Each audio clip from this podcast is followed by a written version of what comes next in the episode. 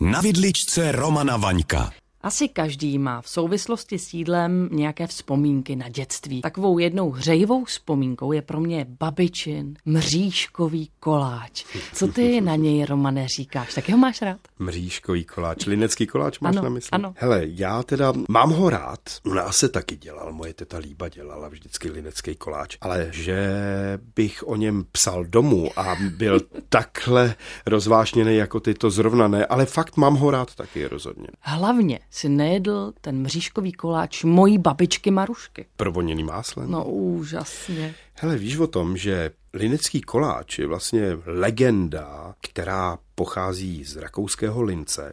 A já dokonce, jak sbírám ty moje staré knihy, tak mám i jednu ručně psanou, takový receptář někdy kolem roku 1803, kde je recept na Linztorte. Říká se, že nejstarší recepty dokonce pocházejí někdy ze 17. století 1680 něco. A podle nich se dělal vlastně z másla, z mandlí, cukru, mouky a koření. Na tom se v podstatě vlastně nic eh, nezměnilo a No tak- možná tvoje babička Maruška ho dělávala podobně. Že? Ale proč ho taky měnit, když je něco kvalitní a Ale vynikající? jasně, Že? samozřejmě, tak to je ta magická složitost jednoduchosti spojit pár ingrediencí, pár surovin a nechat je zpívat svoji písničku. Že? Linecký koláč má svůj klasický vzhled. Na vrchu je do zlatova propečené mřížkování, mezi nímž prosvítá ovocná zavařenina. A je jedno, jaká je, nebo když se bavíme o tom klasickém lineckém koláči, tak musí být určitého druhu. Mm, já, abych ti nelhal, ale mám pocit, že to musí být eh, marmeláda z červeného nebo černého rybízu, ale z červeného je správně, já mám pocit. Tak mě napadá, je vlastně těžké udělat tenhle ten linecký koláč, že bychom si přiblížili alespoň částečně postup. Vůbec ne. Uhněteš těsto, vložíš ho do koláčové formy, propícháš ho vidličkou a předpečeš takzvaně naslepo. Co to znamená?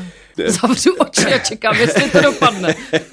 Ne, Ivo, nezavřeš oči. Ty vlastně ten spodní korpus toho koláče předpečeš jenom proto, že když ho následně potřeš tou marmeládou, tak ono by se špatně peklo, jo, nebo nemusel by si tě dobře propec. A nějakých 15 minut necháš v troubě, vyndáš ven, lehou lince ho necháš prochladnout, namažeš skvěle tou marmeládou, Rybízovou nejlépe. Velmi správně. Uděláš ty mřížky ze zbylého těsta a šoupneš do trouby a necháš dopéct hezky pěkně do zlatova. Vyndáš ven, necháš schladnout, vyndáš z koláčové formy. No a pak už nezbývá, než... No počkej, teď ho musíš lehou lince zaprášit moučkovým cukrem, že jo?